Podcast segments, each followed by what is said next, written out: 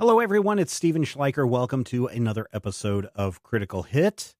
Before we get into this week's game, I want to tell you that we've partnered with Metallic Dice Games. They're purveyors of quality dice and dice accessories to offer an exclusive discount to any one of more than 300 options on their site. All you need to do, follow the link in the description and use our discount code podcast10. That's podcast10 for 10% off any new additions to your dice hoard. And man, they've got some really cool ones. If you are a fan of the Critical Hit logo, the red die on the blue background, I would check out their red metal dice that they have because it's a spit image of our logo. And you can pick that up for a great price. And they get 10% discount on top of that by using the code podcast10 at checkout. Portion of your purchase comes back to us. That's right. A little portion of that purchase comes back to us. That's how an affiliate link works. And that helps support this show. So, what are you waiting for? Go check out Metallic Dice Games. Use the link in the show notes. Go check out those red metal dice or the other red die that they have available for you, or anything. They've got some really cool liquid dice as well. Go check them out. Metallic Dice Games. Thank you, everybody, for your support.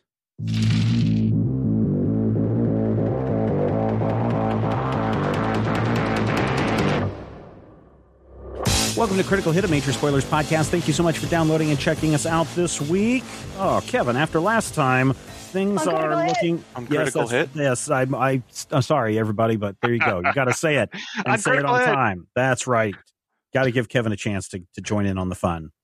Um, some interesting reveals Yes, that's Uh, right. on the last episode. So Critical uh, hit. so uh, previously, uh, we saw both uh, the the other uh, members protecting you guys uh, while you were in uh, Quentin Side Out or Quentinception. I'd also be okay with that name. Um, uh, and uh, the the menagerie um, was successful at at uh, protecting you, but then you had some further revelations after interviewing uh, Black Hat, the hacker devil uh, that you uh, subdued. Uh, so yes, there were some some interesting revelations, and you guys uh, chatted about them a bit. Um, and you are in space, um, somewhere between Absalom Station and uh, the asteroid belt, um, and uh, you, you don't have to move at any particular pace because you have a little bit of time uh, between now and your next uh, obligation. Uh, Well, I think we have some fish shaking and, and clouds to yell at kind of stuff to do, don't we? Ah, sure. Uh, well, uh, you you can certainly uh, do that if you wish, um, but uh, in the meantime, a courier ship has actually approached. Uh, it is moving a starship travel lane, and it hails you and is requesting temporary docking. Uh, it appears to be in good condition. It's a small one person vessel from a known courier company, and their comms came over an open channel, usually reserved for such purposes. I don't trust anybody at this point. agreed. But oh, I don't know. I mean, it's a one-person ship. I guess it could still be pretty nasty. I don't know. Be prepared. We'll see what do they have for us. Yeah. Is there any chance that you know they'd send a courier with a bomb? I mean, there certainly is, but I'm pretty sure Extreme wants to kill us on uh, on broadcast. So camera? Yeah, Yeah. has to make it an event. exactly. Uh, yeah, I guess I'll let them dock. All right. A uh, a courier knocks for entrance on the ship. I'll come Open open it. it. All right. The courier is a haggard looking ysoki in uniform who quickly squeaks at you. Are you Team Lizard Brain? Yep. Please confirm and sign here.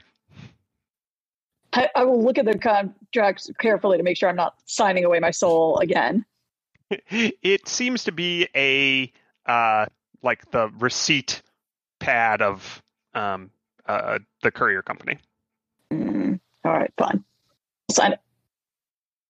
It doesn't like change or anything. no obvious infernal signatures. Great.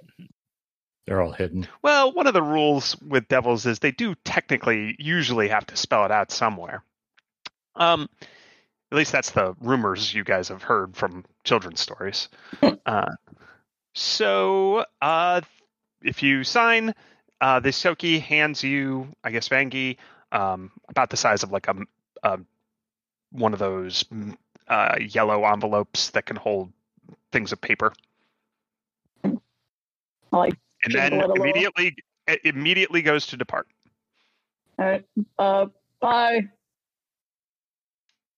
uh, and yep, starts the you know disengaging, docking procedures, all that stuff. Uh, yeah, All weapons. Oh, I don't know. Um, maybe you want to scan this to make sure if I open it, it's not gonna, I don't know, make us hallucinate or poison us or. Sure. We can take it to the lab real quick. there's a a special um, scanner microscope thing that can analyze the contents of something like this, unless it's been particularly shielded. It doesn't appear to be. Um, it reveals some sort of organic material in there um, in a rectangular shape. It would appear likely some paper variant, like maybe something a little uh, firmer than paper. Um, and uh, there's nothing that shows up on any of your toxin or biohazard uh, scans. We don't see anything wrong with it. All right. Your calls, captains. Well, she'll look at Hecubino, Yeah, open it. slide a little claw under and open it. Uh, inside that plastic envelope is a- another far fancier envelope within it. Um, this one is decently large, about as wide as Vangi's hand is long, um, and it's ivory white uh, with gold elegant script that says Team Lizard Brain, and then it's sealed at the bottom with a little gold sealed. does Uh, Banky have what's the- extremely large hands? Yeah, Does is there um like a return address or like is the seal recognizable? the seal is the seal of uh, Abadar, a city in the form of a key. Great. I'll flip the seal. In the same flowing gold writing on the inside of the envelope, it says, You are cordially invited to Archon Soljet's private residence on Absalom Station. When? Attend a code that provides uh, directions, a highly encrypted verification key, and a packed world timestamp that means 7 o'clock tonight. Uh, Bob, you should have time to make it there if you get a move on. All right, I'll put it into. Well, I got to wait for somebody to tell me, but I'm sure we can put it into overdrive and go.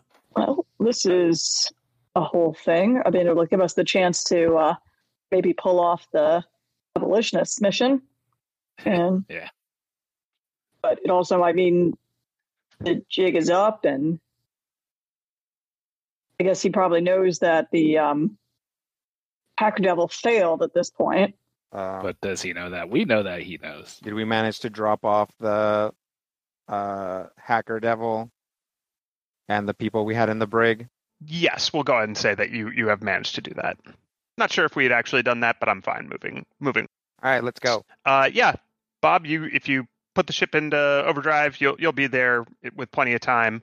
Um, I'm game to skip forward, but if you guys want to have any conversations uh, before you arrive at Absalom, you certainly can. So let me know. I mean, do do we want to talk strategy for this meeting? Man, I just need to get close to a The terminal. terminal. Yeah, All right. Well, you need and to I'm by put it- close. I think I'm going to have to be like right next to a terminal. Yeah, don't you need to put it specifically into his terminal? Yes. Well, it's probably not going to be easy, especially now that we know just how powerful his uh, attache is. But I guess Hecubino and I could try to keep him distracted. Or maybe, uh, does it have to be you, Bob? I mean, does it require a lot of technical know-how? Because Skritic is probably the best at being places he's not supposed to be. Often on purpose. Yeah, I mean it's just uh plugging this in and, and uploading. Well, then I say that's the goal here. Go for that, Skritic. It's going to be probably pretty dangerous for you. Yeah, I mean, I'm pretty much up for anything at this point. Uh, we're pretty much all walking around with targets on our backs now, so might as well go down swinging. That's fair. All right.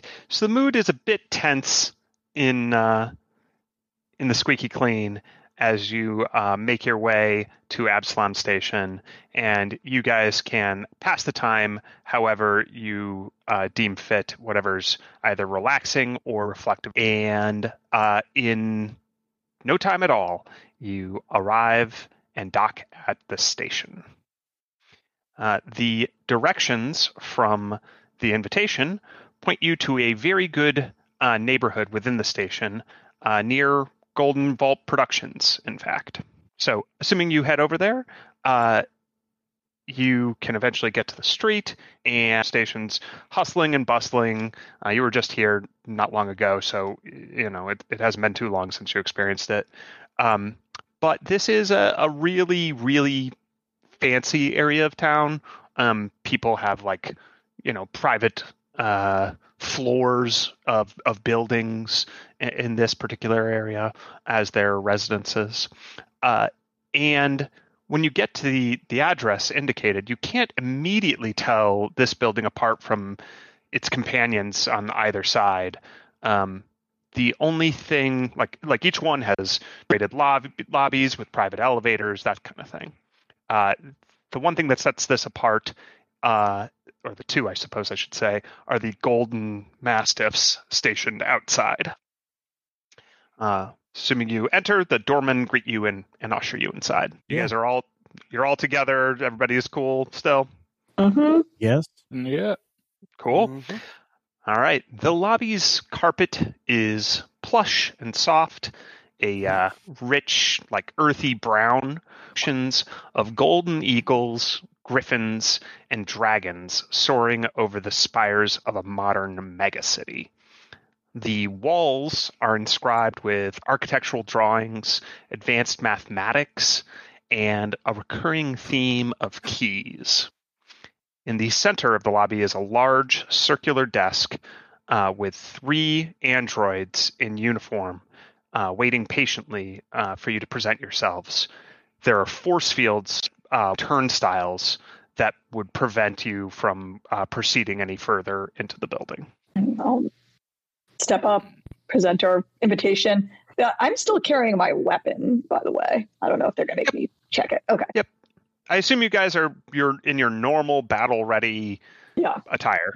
Yes. Mhm. Um, do you have like obvious bags or anything with you? I mean, Bob carries a lot of baggage, but not that kind of bag. Yeah, it's most mostly psychological. Yeah, just critic Yeah. Space. Well, we It's know probably we- not anything more than like maybe ammo pouches. Okay. Amu's typical gear is a giant shell.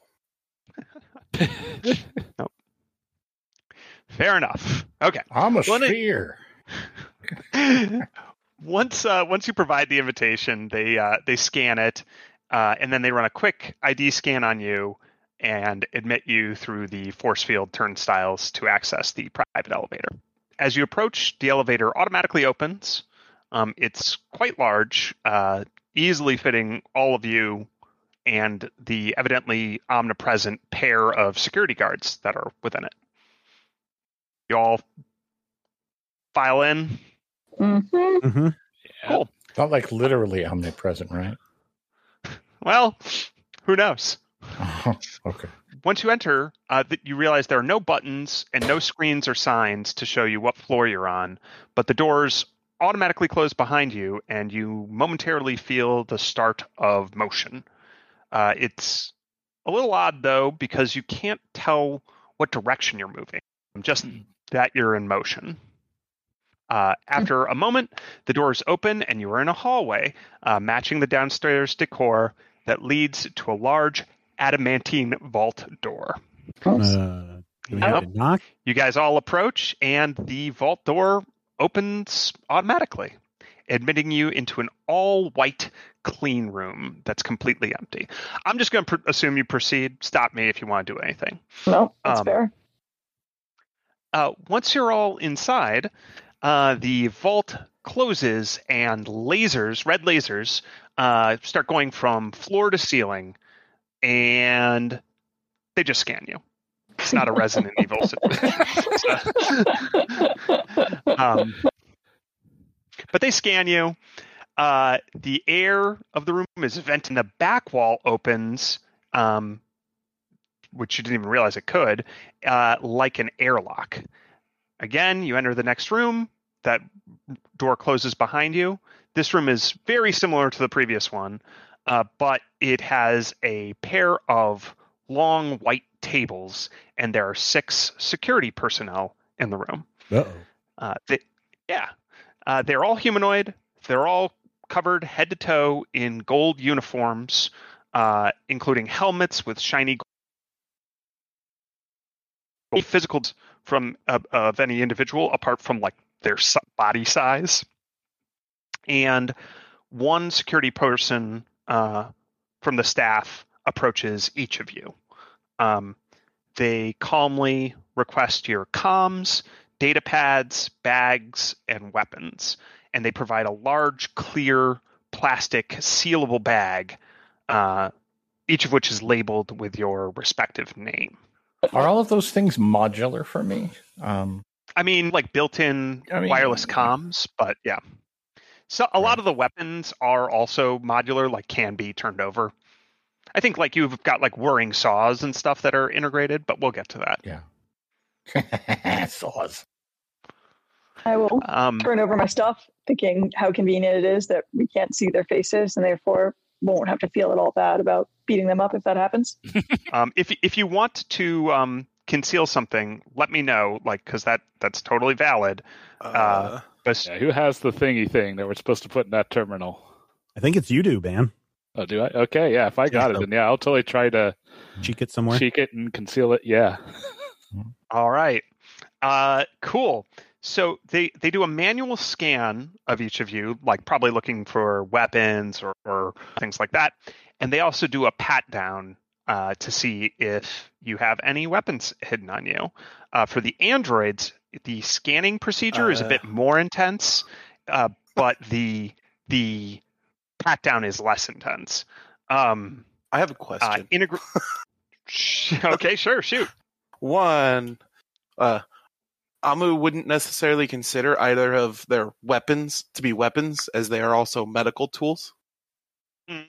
and would have to be asked specifically. They want you tools. Okay. If you don't turn it over, they'll point to that and be like, "Please turn that over." Okay. Secondly, uh, Amu is a biological weapon at this point. Yeah, yeah, that's fair. They don't Fair. have to know that.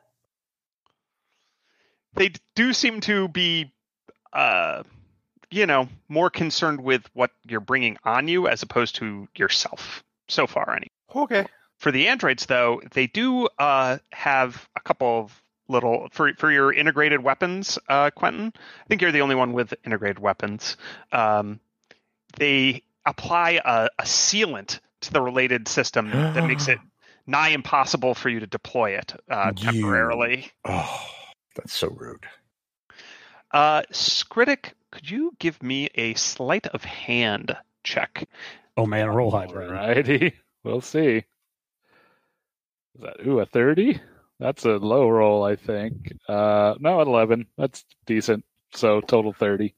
30 nice um and yeah your your cheek pouch they know to search it but they aren't ysoki um so like they ask you to open your mouth and they like kind of pat down your cheeks but they don't really understand how they work um so assuming you're cheeking it you cheek it really really well um and yeah uh do some weird mouth acrobatics, like twirling it under my tongue and around and over around to the other cheek. And This is the dirtiest sleight of hand check to ever Yes, exist. Yes, indeed. Uh, Bob and Quentin, uh, they also go to. The, the, they're being very, um, I guess, upfront about this. They're not doing it in secret or anything, but they go to apply a small bolt near your head um, that they say will shut down your uh, remote network access. Uh, no. No. No. No. No. Hmm. No. No. No. No. It is Bob- Bob, start acting. mandatory. Yeah, Bob starts acting drunk again. Why? Because remember, whenever he has his when he's not connected to the So the Oh, Wi-Fi that's is right. is very. All right. Well, I mean, I'm, I'm going to have to try and fake it. There's got to be something I can do because that is that is that is one step beyond. That is that is no. Disconnected from the internet. Yeah, that's just no. I mean, the infosphere. Excuse me. We are we are no, we're not doing that. So what do I got to roll? What Am are I you trying to do? I'm trying I to go. Oh, I am blocked from the internet. Well, not blocking from the internet. Well, they're applying a restraining. bu- Well, I'm going to make them apply it wrong. You can try to stop them if you want, but like you have to tell me how you're trying to like if you're trying to make that not work in some way let me know but if it gets applied presumably Yes. it will function do, do, do your You do your it. winky emoji like you're letting them know that yeah I'm still on your side. Remember the upgrade? Twink twink. Twink, tweakity, tweakity. All hail. Oh no, wait, that was in my brain. Um, okay, here's Sure what I have want to a do. number of different They're wireless they're applying the bolt. receivers. They're applying the bolt to Quentin's internal uh, Wi-Fi receiver, which, by the way, is publicly accessible. It's called Pretty Fly for a Wi-Fi. But if it weren't there, if I shifted it and instead they plug the bolt into, say, all of my memories of Barry Manilow, um yeah you can try to make a quick ch- computers check to see if you can basically stop this thing from having the effect that they think it will have but I suck at computers. mm, it's Oh. definitely a computers check i'd say Uh, I don't know. Well, if I'm shape shifting, maybe I'm blu- I'm like bluffing as to which body part. Oh yeah, the Wi-Fi is right here behind my left ear. Mm, they seem to you you can try to lie about where to put it to them but they seem to know exactly they seem to be familiar with your model and we're about to put it in exactly the right place so you can try to convince them that they're wrong but that might be No, after the third time the GM tells you it's futile, you just I I just roll with it. Okay, After But I'm gonna be super, super you it snippy. comes from a role that you're not very good at. right. No, that too. But I'm going to be super snippy about it. yeah I, I anticipated that that's okay Hey, Um, you when you uh, when you test it out it does appear to shut down your remote uh, network access man, who's going to update my fanfic? Um, you update your own fanfic. I like that. Yeah. Uh, oh, you mean the fanfic you're writing about others? I suppose that can be. Oh no, No, it, I- probably is, it probably is him writing about himself. No, no, no. Other people write it. I just edit it. All right. Uh, for each of you, uh, they go to apply a small band. Um, for most of you, it would be a wristband, uh, but it can technically be applied anywhere. So regardless of your your individual biology, like for Quentin, it could just be slapped onto any area of the the sphere. Would you like to tell him where he can put it, Rob? Rob, yes, Amu would be. Just Right. right up in the cloaca. Um, so does anyone object or um, otherwise? Okay, so they apply these bands and uh, they quickly dissolve into your skin or surface, um, leaving a discolored area where it was. In most cases, a bright green. They also then calmly the the Do security personnel. Any, uh, do I have any idea what this is? Um, yeah, you can tell it's magical. I'll stare at it for a while. While uh, Hecubino is staring at the bands trying to determine what they do, um, the security co- personnel will uh, calmly but firmly ask for those of you wearing uh, footwear to remove them, and those will also go in the bags. They then uh, provide appropriately sized white fluffy slippers that are quite comfy and fit well and never come loose even a little bit. Uh, for Hecubino, I see your result there, and that's good enough for you to tell to see that these are probably temporary keys that will allow you ward off alarms. Um, judging by how it's like, you can kind of tell that this is a temporary uh, magical effect, and it might probably will even be dismissed from you when you leave. It's possible it also is doubling as like a tracker. That wouldn't be impossible for it to do. And you see like a touch of divination magic in there, which is unusual. I'll uh What size of rate? I'll gesture to the others that it's that it- they're okay. And he's too distracted by how comfy the slippers are. Just like springing around in them. They also ask that have them uh, for your hands, and then they run a special scanner on them that gives you an instant manicure and removes all your dead skin and hair from your hands or claws or scales, what, whatever is appropriate. Um, your f- fingertips feel tingly, and you note that you don't have any for the moment, like they've been temporarily removed. Uh, and Amu, they don't do anything to you, uh, but you can uh, glance at others and know that that is again likely a temporary effect. Finally, the security personnel say one of them says, "All right, let's go over some ground rules. First, do not touch the archon unless he touches you first. Do not attempt to harm the archon in any way. Do not take anything. Do not leave anything behind. Do not record anything. We are capable of finding those recordings and removing them from you. Do not interfere with any of the computers or devices within the Archon's quarters. Do not touch anything in the collection. We require verbal confirmation that you understand and will abide by these rules. Yeah, you guys are so cool. Yeah. These are, yeah, sure. They seem to wait for each of you in turn to to verbally confirm. We understand. Understood. Cool. Uh, Quentin and Hecubino, I didn't catch if you guys confirm. yes, I confirm. In the coldest and most impersonally hateful voice Quentin can generate, he simply requi- replies affirmative. Uh, you can't tell if you've hurt their feelings or not because they're just shiny gold visors to you, not really people. Well, that affirmative actually has a hidden message of you vomitous pile of excrement. Hmm. Hmm. If only they knew. Don't layers take of away my internet. Don't take away my internet. How dare you? If only their sense motive was any good. All right.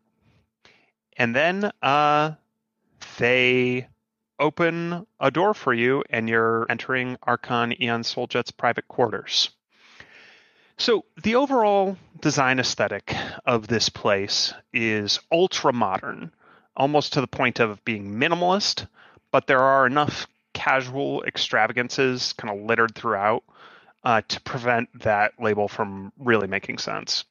Uh, the floor is a dark gray material, uh, sharing some qualities of both marble and glass, and it's slightly with footsteps um, with uh, your slippers are basically completely inaudible, but you can tell that like if you were wearing shoes or boots, they'd make like a hard clacking sound against it. Uh, the high ceiling is a similar material, but it's in bright white instead, and it somehow provides an appropriate level of illumination, um, though it's hard to say where exactly the light comes from, as it is diffuse and ambient. The walls of the place are that are seamlessly embedded in the stone. Uh, the golden lines form signs and sigils, though it's hard to see the full meaning from them looking at a single character on a wall. Though Hecubino, uh, you can tell without even looking that magic permeates those runes, and you can feel it all around you. Actually, like like the pressure has changed slightly, and you need to kind of clear your magical inner ear. Sure. Every surface is immaculately clean. Uh, there is a hint of fragrance in the air. Um, frankincense hitting you first, blending into sandalwood, and then finally a hint of jet fuel. And while you cannot spot a single camera or microphone, you are all very confident that you're being continuously monitored. And then approaching you now uh, in the entrance is Archon Eon Soljet uh, in a white and gold robe. Um, A few steps behind him looms his assistant, the eight foot tall android, I say in quotes, uh, Oria, uh, still with his shiny black dermis with gold accents, six arms, and a mere six hollow screens uh, hovering near him. Welcome, welcome, one and all, Team Lizbrain. I am very glad to have you here in my inner sanctum. Come in. Let me let me show you around. I, I don't get many visitors, which is a, a shame because I'm, I'm quite proud of this. My little slice of heaven here on Absalom Station. Yeah, it's a beautiful place. Here into Yeah, the thanks for having us. Oh, thank you very much, Bob. I appreciate that. Yeah, sorry for calling you guys in on the last minute. Uh, something opened up on my schedule. Take the opportunities you can, right? Um, so he starts guiding you kind of Uh, deeper into the quarters. Um, and uh, Aria hangs back, uh, always staying a few steps behind the furthest uh, one behind in your group. So Aria moves to be basically behind you, um, not allowing anyone to loiter uh, for too long. You quickly realize as you proceed that there are no doors to any of the rooms in this place, but when you look behind you, the walls have sealed together, preventing easy access to prior rooms or escape. Great. So your flight was your flight was good. Oh, smooth, smooth sailing. Glad to hear it. Glad to hear it. Oh, all right. Let let me let me show you this first. This is my collection. The first room that he takes you in is a cross between a museum and a hangar bay. Uh, the largest objects in the room are a pair of starships. One is a, a one per model, roughly the size of the Squeaky Clean, and uh, certainly Hecubino and Vangi, probably Quentin, uh, all recognize it immediately. Um, there are pedestals uh, of varying sizes spread out throughout the room, each with a little domed force field on top of it. Each pedestal holds an item held up for viewing from all angles. Uh, the items range from jerseys to very old infosphere comm devices. Um, and Souljet quickly takes you to uh, the the fighter ship and gestures broadly with one arm. Uh, the fighter is painted bright scarlet with a sharp pointed nose and strange curved edges at the tips of its wings. He says, "This this is the Marlin. It was the height of cool 20 years ago." Fighter style starship, two integrated pulse cannons, turret chain gun, but it wasn't the arsenal. It was the maneuverability. I watched this sucker twist and turn, evading impossibly. Based on an anime show, if you believe it, you can see the designers wanted to evoke the same style with the angular lines. You, you said that Hecubino and I recognized it. Ah, you recognize the next one, Ah, uh, which uh, the the Explorer class one, the sl- the larger one.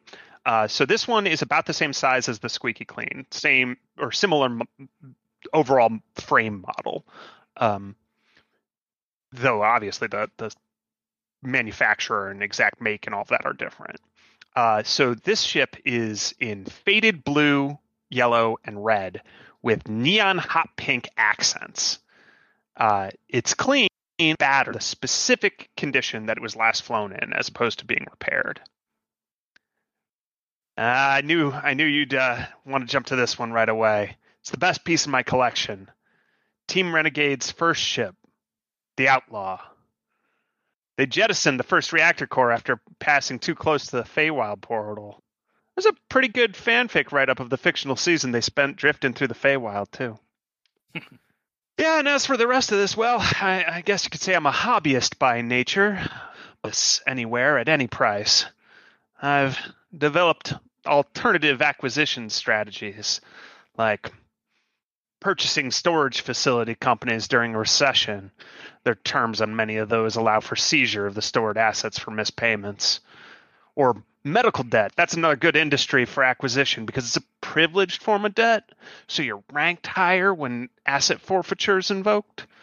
Normally, that's all auctioned and settled to the company as cash, but I include clauses to let me have access to the items involved. And of course, if someone won't sell and they're not in financial distress, well, that's when my specialists come in, and they can be quite persuasive as well, as I'm sure you all know by now. Let's uh, move along, shall we?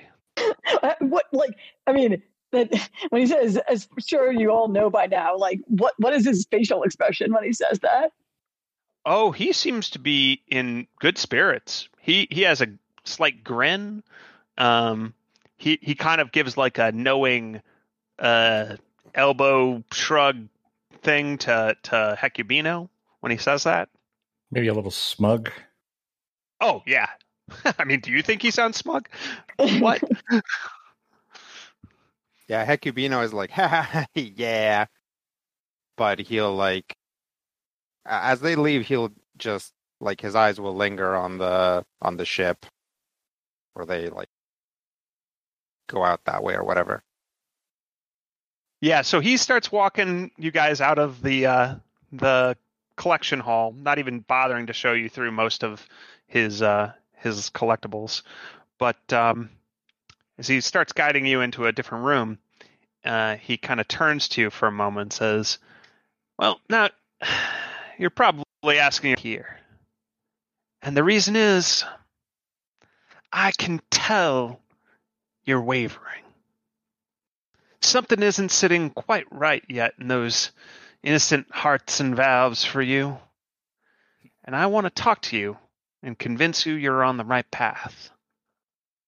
My assistant, Aria, prefers legal bindings, says they're more enforceable and concrete and actionable. I prefer incentive structures. I want you to want to be on my side on Team Abadar, as it were. So my bringing you here is to make my sales pitch to you, okay? A good faith outreach. I think we'd love to hear what you have to say. Hmm. I'm glad to hear that, Vangi. I really am. And, uh, well, you'll have to bear with me. Right this way. This is the kitchen. And uh, Souljet's kitchen is a combination of a well stocked office kitchen and a rich bachelor pad supply depot. Uh, there are two walls running in parallel, um, making the kitchen kind of a hallway of sorts, and everything's in white, all the cabinets and all of that. There's people to walk abreast comfortably, though it's clearly designed for basically one person. There's a drink refrigerator with a transparent force field as its door that holds ultra premium bottled water uh, from uh, you know a non-Pact Worlds planet um, that's been shipped in. Uh, a meal substitute drink called Fuel, uh, designed by a famous android engineer, and um, a violently caffeinated energy drink. Uh, the Archon passes his hand through the force field effortlessly, and uh, just a hint of cool, crisp air wafts out uh, as as he pulls an energy drink out and cracks the can with the same hand he grabbed it with in a practiced motion, uh, and takes a, a sip. As he does so, little holograms or or maybe illusions, you're not sure, uh, emit from the lower half of his robes, uh, dropping a few golden coins inscribed with floor, which makes a distinct clinking sound before they fade out of existence. Oh, yeah, um, to explain that, uh, I assign a cost to every action I take. I want to know all the trade offs. Even talking to you, doing this tour has a cost, as I incorporate opportunity costs of what I know I could be making with my time otherwise. Still, I've learned I need to indulge myself a bit from time to time to stay in peak mental shape. Work life balance is very important. Uh, from this point on, as you follow him, you notice the occasional clinking and holographic credits tumbling into the ether from his robes. So that that's why you don't host people that often. Oh, no, I just find most people aren't worth hosting. Uh, flattering, I think.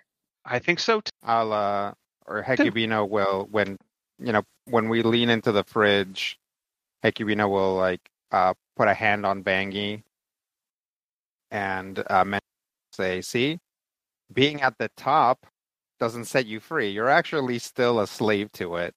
Bang, Vangi nods. there's a machine that in the kitchen that's kind of like a soda mixer where you know one of those ones where multiple flavor um, but instead of the giant cup for soda the machine automatically places a small disposable bucket in the loading tray it whirs gently and a torrent of spiral shaped neon orange snack puffs start filling the bucket uh, with the machine stopping before it's too full Ah, this is neat.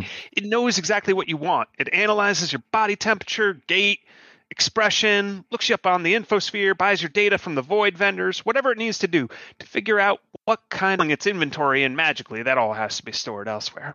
And he takes the little snack tray and pops one into his mouth. Do any of you want a snack? Yeah, I'll take a I'll take a transgressive snack. Yes. Yeah. um, they it, it the machine's pretty good. It's like, ooh, I could. Oh yeah, like you know, it gets a um a spiced meat stick uh that's uh it, it's like one of those chain food spice like your guilty pleasure vangi you're like actually these are great Nice. Snap into a soul jet. Oh yeah. Um, if anybody wants anything, it provides something cool. Um, it, the the ones that he's having, you know, are also off market. They were they, that that flavor was only produced for like six months, uh, nineteen years ago. Makes it taste even better. The exclusivity. And then right a bar, it forms a half circle in front of you, with either end uh, meeting the walls. Uh, the bar back has dozens of rare spirits and vintages, cases of bizarre herbs, and row after row of colorful bottled potions. Some fizzing and bubbly, others thick and viscous, uh, and they're all in every possible color combination. Uh, there's no bartender, it's fully automated, and Souljet gestures train on some of the best mixologist neural patterns once they were uh, uh, retrieved. Beyond drinks, there's elixirs here for curing diseases, poisons, curses, hangovers, anxiety, heartbreak, existential dread. Uh, yes, please. Oh yeah, All of that. uh, have at. And he he, the, if you pull up, um, the uh, uh, automated bar will just start serving you potion after potion. And some of these therapy. uh, some of these are just fun, like uh, the ones that change your hair color or what your bowel movements smell and look like, personality Ooh. traits when you're having a party, those kinds of things. Oh, and speaking of personal care, then there's like a little white, the shape of a large egg, uh, resting on the floor. Uh, it has two openings, basically an ingress and an egress, and it's the right size for a human to stand upright with their arms and legs extended at their sides within it. Uh, Souljet uh, tosses, he takes off his robe um, and tosses it on a nearby tray, uh, and is wearing a simple white linen shirt and linen pants uh, under it. Uh, the tray whizzes away, disposing of the robe somewhere.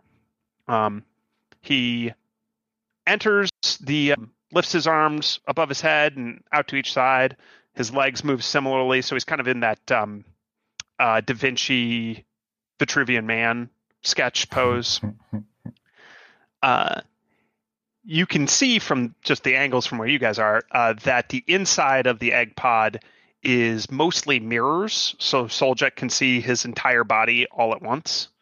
Um, and red lasers from a, some of the uh, other areas uh, start assessing him and physically sculpting his body.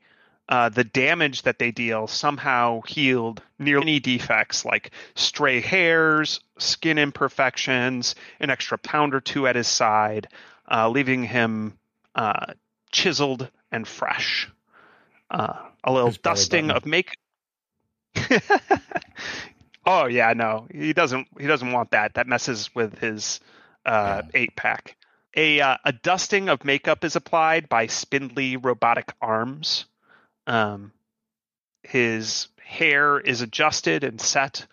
Uh, a light application of cologne is spritzed near him as he walks out the other side. Uh, there's a small wardrobe on the far side, and Souljet grabs a new robe from within it. Uh, the wardrobe then retreats to a wall where it melds uh, into the wall and disappears. And Souljet says, Yeah, everybody has physical needs, and this is probably the most efficient way I've found to handle them all at once. Anyone want to give it a try? He grins with the clear assumption that none of you will. It's not wrong. Amu Yeah, raises a. Amu, what? Amu uh, takes a step forward. Okay. Mm. Resculpt how? That's an interesting question. I, I admit I'm not a, a tech guy, so I, I don't know all the details. I'm sure Aria can provide them if you wish. He gestures to uh, to his assistant. Yeah, It analyzes your genetic sequences, finds any flaws. It scans your body for asymmetries, inelegant patterns. It has access to a vast data store of your peers and members of your species to assess beauty standards. But we are asymmetrical. Um, there are symmetries within things such as spirals. Mm. Does We'll this thing have a big knob that is set to either body or soul? Because if we can set it to soul, we can probably just kill him right here. Oh yeah, it has it has that on the side. Just oh wait, I should have been Yeah. Working sneak on up, my- flip it. Yep. Dang. Here's the problem. Someone switched it to evil. I kind of want to get resculpted, but then I also don't. I know, right? This is one I of those feel things that you're going to stay up at night thinking about. You're like, but what would I look like resculpted? I mean, a perfect sphere. I Now know you'd that- be yourself, but even even better. Think about Ha- this. ha- ha- have you have have you ever let your assistant uh, use that? You're welcome to, but he's particular in uh, in his tastes. Have you ever done the area? It's like, no, sir. Because because the assistant's holding the briefcase, right, with the terminal. Uh, the assistant uh, is not holding uh, the briefcase with a terminal or anything like that. The assistant um, is, in this case, just got like their their normal set of uh, data connections. They appear to have have wireless, um, Okay. and uh, they are, you know, just going through holograms and stuff like that. Okay. Yeah, you haven't come across an obvious terminal yet. It's possible that like some of these devices, like even this pod for instance, have terminals within them, but they might be local like you you don't know this for a fact, but it is isolated, like not on a general on the same network as say his work terminal. Okay. All right. You, you you're you're making kind of an educated guess here. Um, this is where you can really feel that lack of remote network access because that is a question that would just be answered for you. Um, Mhm. but you're still a little suspect of these things that have. It's like yeah. So from the pod, he takes you to another. This one's like a, a larger room. Um, uh, there's a a an enormous couch in the shape of a crescent uh, that faces a wall of black glass, uh, floor to ceiling, and the ceiling's pretty high. And the the couch is made of like a well, it has like a light gold fabric uh, to it. Souljet uh, splits into two pieces uh, as he walks at it, allowing him to walk between them. Then it merges back together immediately. Um, and he has a seat on the couch and gestures for all of you to as well. Um, there's room for a dozen people at least on here, uh, though the Archon is sitting comfortably in the middle. You know, take a seat. Yeah. Check the cushions for illusory coins. Surround sound envelops you. It isn't virtual reality, which many of you have tried, uh, but it is immersive if you stare at the screen for longer than a minute or so. Uh, there's a central area that's currently focused on drifters coverage on an obscure infosphere channel. Uh, the sides and bottom all have like a dozen smaller screens uh, each. There's no like empty space anywhere on the whole wall. Um, some of these screens are dedicated to news, others to streamers. And when you guys move and sit on the couch, you realize this is not a normal couch. Uh, it adjusts to your presence, dynamically increasing or decreasing resistance, firmness, temperature, texture. So each of you has your own custom adjustment, um, and it somehow figures out what would be comfortable for you. So Vangi, for instance, it starts with a firm back massage. she's like trying to hate this whole like she she's definitely had her guard up and it's just like almost annoyed at like you know the, her muscles relaxing. Yeah, nice, isn't it? Yeah, we had to go through a few iterations of the nanite AI for this one. Uh, too many of them wanted to be something other than a couch. well, they're good at their job. And he uh, gestures, and um, a uh, some of the the nanites from the couch form computer um, just at his side. Um, and he he kind of gestures at it. It's clearly some super advanced uh, custom interface that you know was designed for him. Um, and uh, he controls all the various channels and uh, a number of other uh, feeds from it with one hand and one eye. this is where the magic happens. I like to consume as much content as possible. Keeps me in tune with the market, galactic politics, religion, and the like.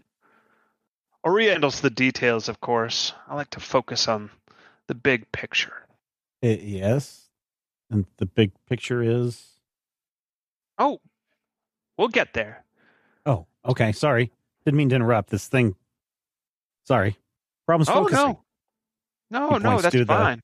The, to the restraining bolt and has a little sad puppy look on his uh, face in, in case Ian maybe is like, oh, this poor guy. Maybe, maybe I just need to remove that restraining bolt.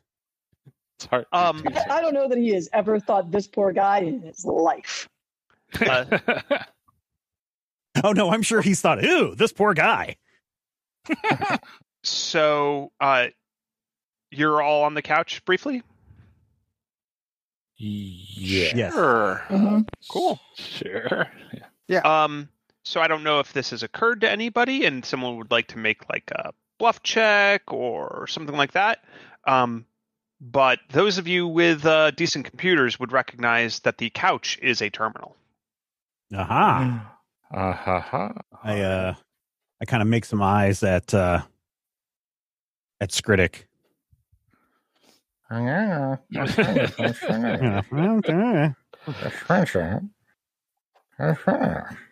Nano, nanoparticles are also computers, Skritic. I, I assume that being disconnected like he is, Bob doing that looks an awful lot like Mr. B. I just have this image of Bob going, computer couch. Amu knows just enough about lying to know not to try. Fair enough.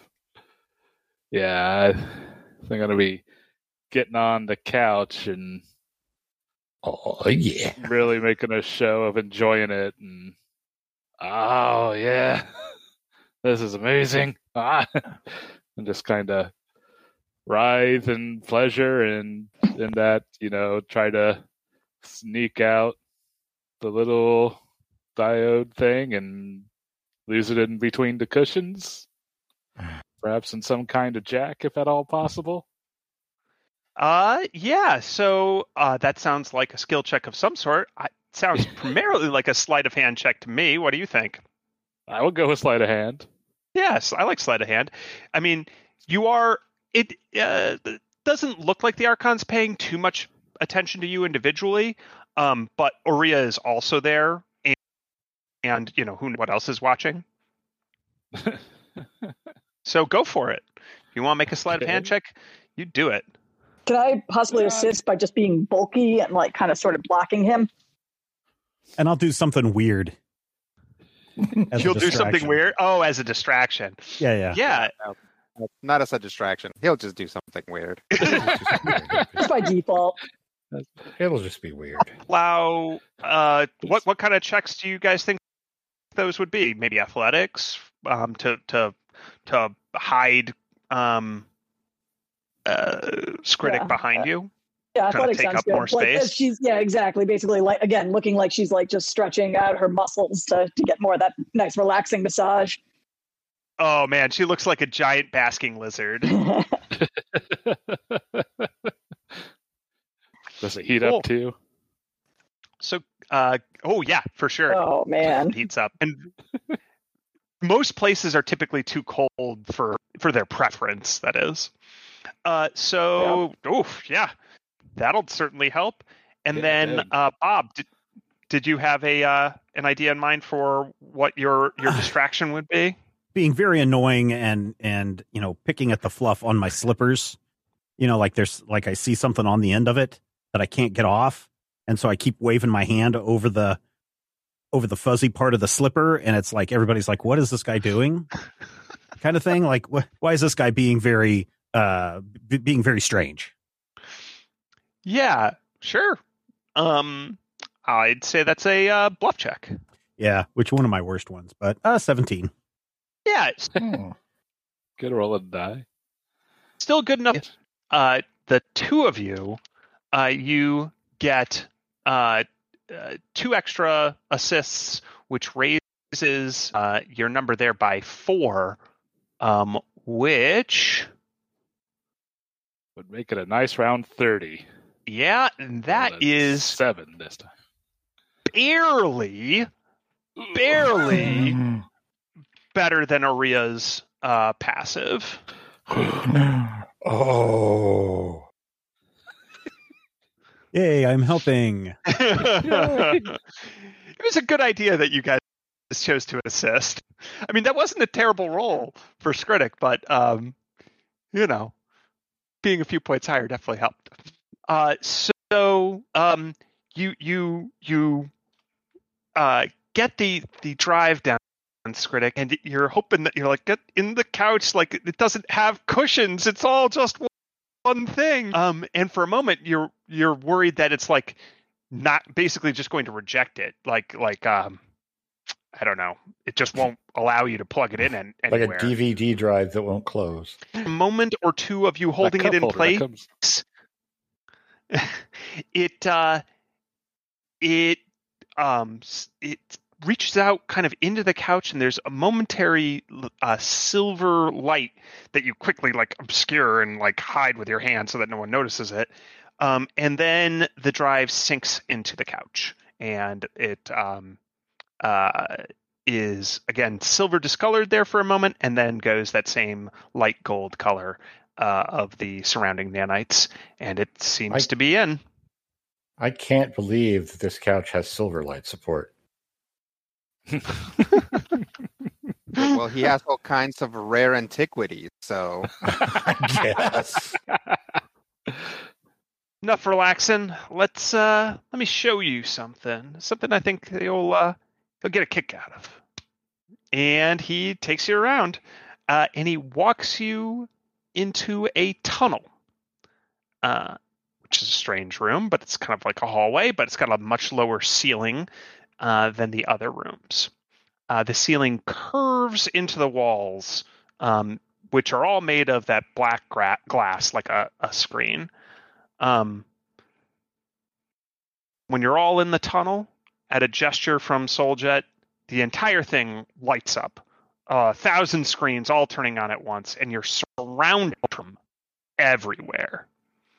One part of the wall is dedicated to awards plaques and custom limited edition digital art that was released after their vi- victories. You see all the movies, like posters and running clips and videos, the spin off shows, the branding tie ins, merchandise, so much merchandise, social media videos, endorsements, behind the scenes footage of Win Weasel getting his makeup done and flipping the camera off with a grin, the team with other A list celebrities, all their custom gear and off market improvements they've had installed on their ship, the team on visiting, you know, exotic and beautiful planets, having adventures. Yeah, not bad, right? Uh, yeah, they've done okay. They've done okay. But I think we could build something better. And Souljet waves his hand. All the images disappear, leaving the tunnel in darkness for a moment. And then a new slate of pictures and videos start bursting onto the screen one by one. And they are all Team Lizard Brain. More images from the screens uh, or or projections as holograms um, start popping up, each corresponding to what Souljet is talking about at the time. So, first off, you all get renewed on Drifters. The heel turn coming up. Let's do a double reverse. Faces again that only went heel because of how bad Team Electrum got. Then we do, I don't know, three seasons. Backstory interviews, pathos, promotions, new markets primed for fan base growth. And that's just at the team level. Let's talk about each of you individually. Amu, for you, we're thinking a social travel show. Amu makes friends. Family friendly, upbeat. You travel the galaxy, meeting interesting people, talking to them about their lives. Plus, you have an ever growing menagerie of your companions with your travels. Tie ins to big pet manufacturers and breeders, travel sites, you name it. Amu just kind of nods along, not sure how to respond to this. Skritic, you mm-hmm. could host a survival show. Be the gruff, no nonsense guide who leave, leaves people in the middle of nowhere on remote planets of your choice with some limited set of tools or instructions or some such. You could set up the scenarios like challenges or relationship subplots, all at your discretion. Marketing is thinking a cigar might fit your image, by the way. Aria, send uh, here a box of Castrovellian Mithril Finest, best in the Pact World system. I'll give it a try, I guess. Never been much of a smoker. Oh well, the uh, the pod can fix all the damage that happens to your lungs too, so don't worry about that. Yeah, well, I guess there's that. Now, Bob, I know how important Android justice is to you. So how about a foundation helps Androids pay off their construction and starting software loans? You could go on a speaking tour, write a book about your experiences with debt. We have a stable of ghostwriters. Don't worry about that. Uh, yeah, yeah. Foundation. Become an Never had a foundation. Well, I've got several. They're great. You can become an inspiration for the next generation of androids. And Quentin, mm-hmm. speaking of androids, I think you're due for a promotion. Executive producer with a focus on content creation. There's always an appetite for more content. Starting operational budget is nine figures. We can fast creative control, unlimited resources at your disposal. And last but not least, Hecubino and Vang, team captains. I want you two as scouts. I want you involved in finding the new stars of the Drifters galaxy. You'll have dedicated teams to scour the social sites, streams, and feeds, analytics teams that can find whatever demographic you're looking for, recruiters and fixers to make contact, clear up any issues. You can pay your good fortune forward, lift them from poverty and obscurity, take them under your wing. And those are just a handful of ideas we came up with. Whatever your pet project is, however you want to be, I can make that happen for you. Legal trouble for you, your friends, your family, that's impossible when you're with us. The best medicine, vacations, homes, credits can buy. And they can buy a lot. Now that's a legacy to be proud of, don't you think? He snaps his fingers, and the tunnel goes black again. Only the Archon's faint radiance of the the falling credits illuminating the area around you. Or you can be has-beens. Ah, not even has-beens, truly. Rain was a has-been. More like a never was. And the price of this transaction? It's not do what I say, go where I say, when I say it. No questions asked, no complaints, no conditions, no exceptions, no matter what I tell you to do. That's all. This way, folks. We're near the end now. Follow. Hmm. Yeah. Imagine we are. Is a large half oval that forms a viewing platform as the far curved wall is evidently the outer wall of this port part of Absalom Station. You can tell that because the wall is entirely transparent. Uh, it's not clear to you what the wall is made of to even allow for such an effect, and you know it's not a force field. That wouldn't be stable. Um, you know this isn't common around the station because you'd be able to see it presumably from from elsewhere. Uh, but your eyes just beyond the wall. Uh, the platform is certainly large enough to hold all of you, and then all many, many more. Um, and as you all walk further out into it, you see that it must be you must be on some sort of ring, or as the platform basically forms like an outer lip of the station. So both the ceiling and floor disappear at some point, making it seem like you're suspended entirely in space, walking on an invisible platform surrounded by nothing. Maybe you realize this already, but this view is something special. We're in the heart of Pact World space, not to mention the galaxy's busiest spaceport. There are thousands of ships coming and going from Absalom Station every day. A view like this, unimpeded, is tricky to arrange, and even I only have it for a few hours a day. I um, use it to commune with Abadar. I'll let you see something very, very few ever do.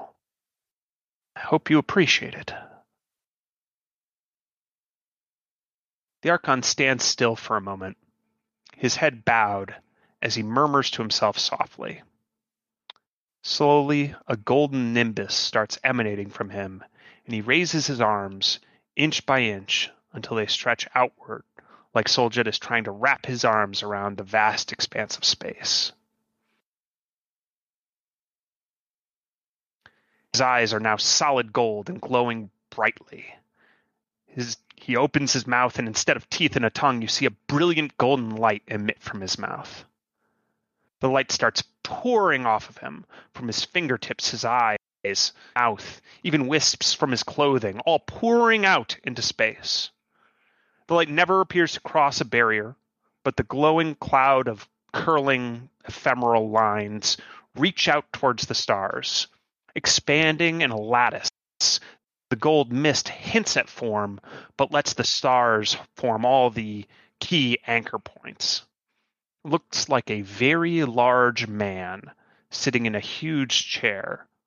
Maybe a throne, maybe a recliner the mist starts to fill out the figure adding details like bulging veins, long fingernails and hair, wide eyes that are always open, extra layers of muscle and fat, robes hanging loosely from the arms and tight across the chest and belly, strange tubes connecting the enormous figure to his seat, running into his arteries in his arms, legs, and neck, connecting to his temple and gut. The gold light forms infinitesimal, but somehow still distinct motes, like you can see every cell of his body, every molecule that comprises the chair and the tubes. Every one of those little dots of light is a person, and their movement shows their economic activity. And sure enough, you can see they're not stationary. The motes flow throughout the figure. Soljet picks a point that is breaking away from a small cluster it was near and falling some distance from the belly down towards the legs and the bottom of the chair.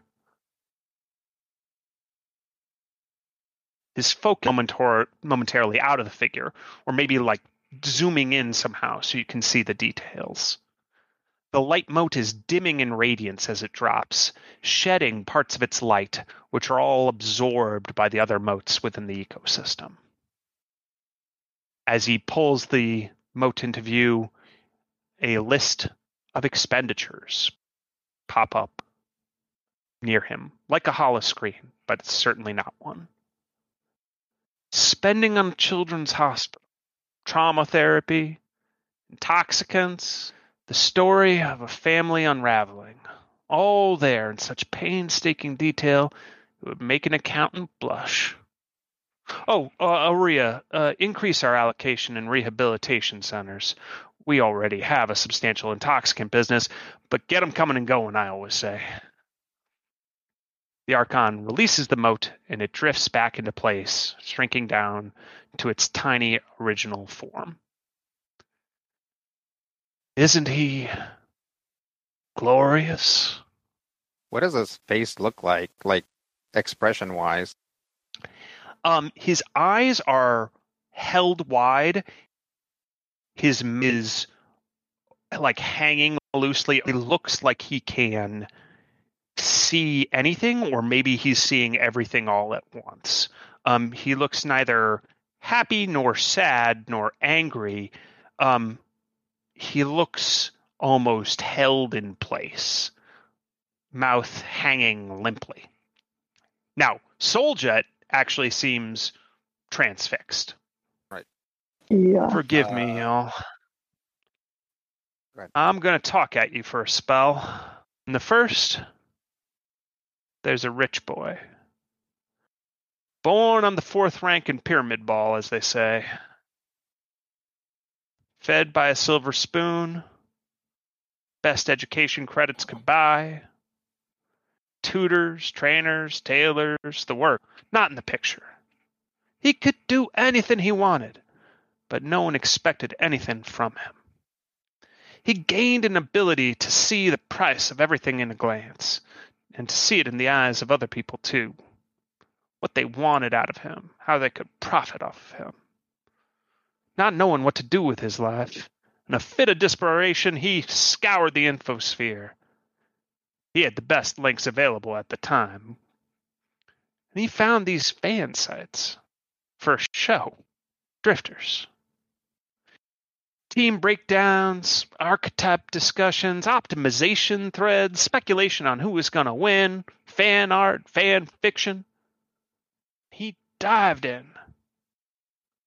Learned how to build his own thruster engines from a retired engineer from the show. Raced a little just to show he could.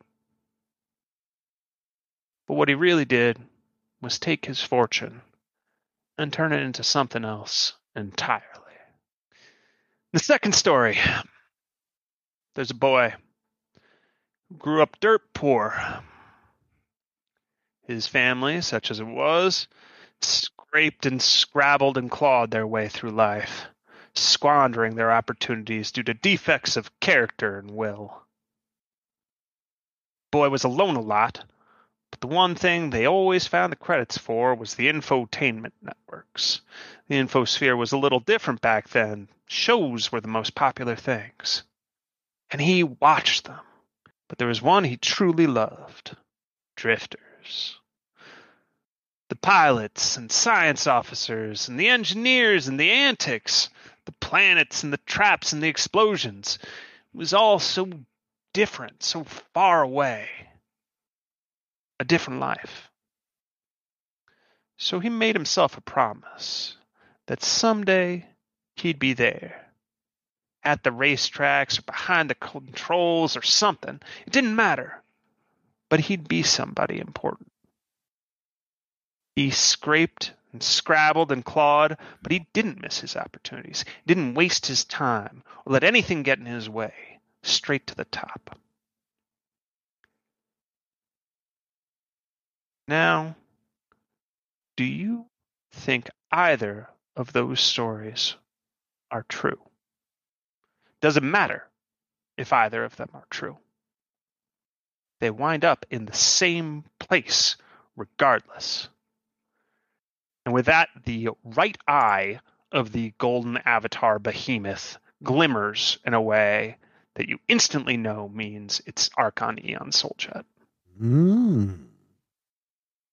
Hmm. I'll make a confession to you. I don't pray to Abadar. Maybe that makes me a bad priest, I don't know. But God isn't the right word for what he is. A god is some ancient primordial creature, or worse, just an upjump mortal infused with the power of the faith of its worshippers. He is beyond that. He is an emergent property of intelligent life, of civilization. Like evolution, he works in the background whether you believe in him or not. What I'm showing you is more than divinity. It's the truth. It's how the galaxy works. That's far more powerful than a mere god. He looks sick. He's big. That's all. Big things can look healthy. Vangi just nods at that. You don't understand what you're seeing. I think we understand all too well. Whatever sickness he has, he'll fix. That's what all the little motes will do. Why? Why do you think that? Why won't he just get sicker? He's only grown over time. He's more powerful now than he's ever been. And you're helping him? I see how the galaxy works, and I, in certain ways, I don't think I'm better than somebody else. I just think I see more clearly than they do. All right, I admit I think I'm better than them. But you will too. You'll be the best versions of yourself. That's my pitch. You get to stay yourself. Just be your best selves. And what you do, who you associate with, where you go, all that. But deep, deep down, you'll still be you. Only better. Don't shrink from the truth of the world. Embrace it and let it shape you. Think about it. This is a serious decision. I expect your performance at the championship round will be your answer. I have faith you'll make the right decision. Aria will see you out. I'll leave. Mhm. Yeah. Yeah. As quickly as possible. Yup. Yeah. yeah. You exit the way you came in, and the security personnel give you back your bags, weapons, devices. They remove the the uh, network access control uh, bolt. Um, they any sealants or stuff they apply like a little bands has already started to fade. Um, they say that those will just fade automatically, uh, but you're welcome to keep the slippers. I um, don't have feet. well, those of you that got slippers are welcome to keep them. you can you can, uh, can sit on mine uh, as you walk back out onto the streets of Absalom Station, even if you don't want to, you can't help but see the golden leviathan that is Abadar whenever you close your eyes, and you hear the faint sound of clinking coins and falling credits all around you. And that is where we'll end things. Ooh, thank you so much, everybody, for joining us this week. Hopefully, you got a little something out of that. Maybe some insight, maybe some for reflection. Who knows? Uh, you can write to us, podcast at majorspoilers.com. Let us know what it means to you. Until next time, here's hoping all of your dice rolls are critical hits.